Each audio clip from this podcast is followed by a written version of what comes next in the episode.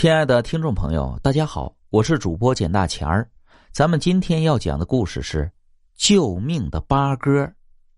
吴云，他这个人性子刚烈，做事从不拖泥带水。家中娶有一房妻妾，某次他回老家办事，前后有半年的时间才结束回来。那一到家，妻子就对他说：“小妾与府中某个人有奸情。”吴云听了后，以为是妻子不容人，并不相信他。但还是为此有了心结。有一天呢，他独自和小妾在一起时，以玩笑的口吻问小妾道：“我听府中有人传言说，某某曾半夜进了你的房门，有这件事吗？”小妾听了后很恼怒，赌咒发誓说没有这种事，完全是别人在污蔑自己，来挑拨他们之间的感情。吴云好养鸟，他养了一只八哥。非常聪明，学会了很多人话。平时就挂他在小妾房门前的通道上。这只八哥听了小妾的回答后，就在一旁叫：“撒谎，撒谎！”小妾听了后非常紧张。乌云见状，又问八哥：“某某半夜进去了吗？”八哥又回答道：“进了，进了。”乌云大怒，将两人捉拿起来拷问。最后，小妾和那个下人都承受不住了，只好承认了奸情。吴云听了之后，盛怒之下把两人都杀了。那几天后的晚上，吴云梦见小妾恶狠狠的前来向他索命，声称阎王已经接受了他的诉求，阴差就要前来缉拿他，往阴司治罪。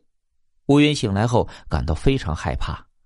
第二天，吴云投食时，叹息着对八哥言道：“唉。”也不知能喂到你几时，见人在阴司告我，阎王马上就要派鬼差来抓我去治罪了。八哥听了后，突然像人一样说起了话。只听他劝慰吴云道：“此为诬告，主人无需担忧。我做鬼时曾有个好友叫陆超，他留在了鬼门关看门。你到了去找他，说出你我的关系，看在往日的情分上，他应该会助你脱离此难。”吴云听了后又惊又喜，言道：“我的好八哥，若逃此劫，如何不报答你呢？”当夜，阴司鬼差就将吴云拘拿，押解至阴司对质。鬼差带着吴云在鬼门关前停下，趁对方查验通行文书的空隙，他偷偷的问拿枪的守门人道：“哎，有一个叫陆超的人，你认识吗？”守门人告诉他，查验文书的那位就是陆超。吴云听了后，赶紧前去拜见。陆超见吴云对自己行礼，疑惑道：“你我相识吗？”吴云就回答道：“你忘了投胎在应天的八哥了吗？现在他就住在我的家里。”陆超听了后，赶紧问道：“哦，是原生，他现在如何？是有什么话让你带给我吗？”吴云回答道。啊，他很好，在我家有吃有住。八哥让我来找你，是想请你替我申诉冤情，可以帮助我吗？陆超闻言道：“你可以说来，我听听看。”吴云就将小妾私通下人这件事向他一五一十的说了出来。陆超听了后就言道：“这是诬告，可能是奸夫在别的店受审领刑，他才敢这样说。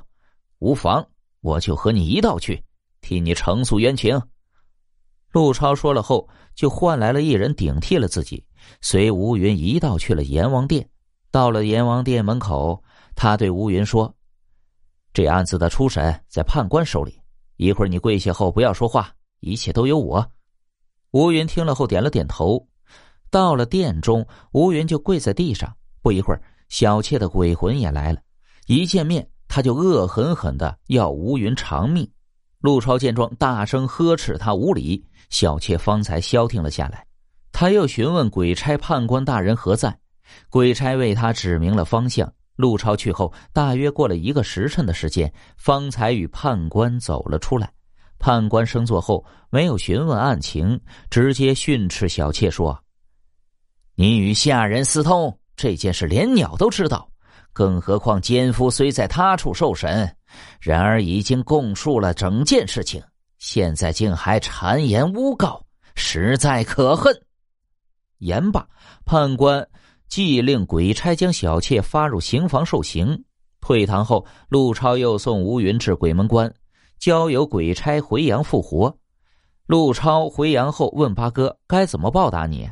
八哥说：“我想自由的出入这里。”乌云就释放了他，并烧毁了鸟笼。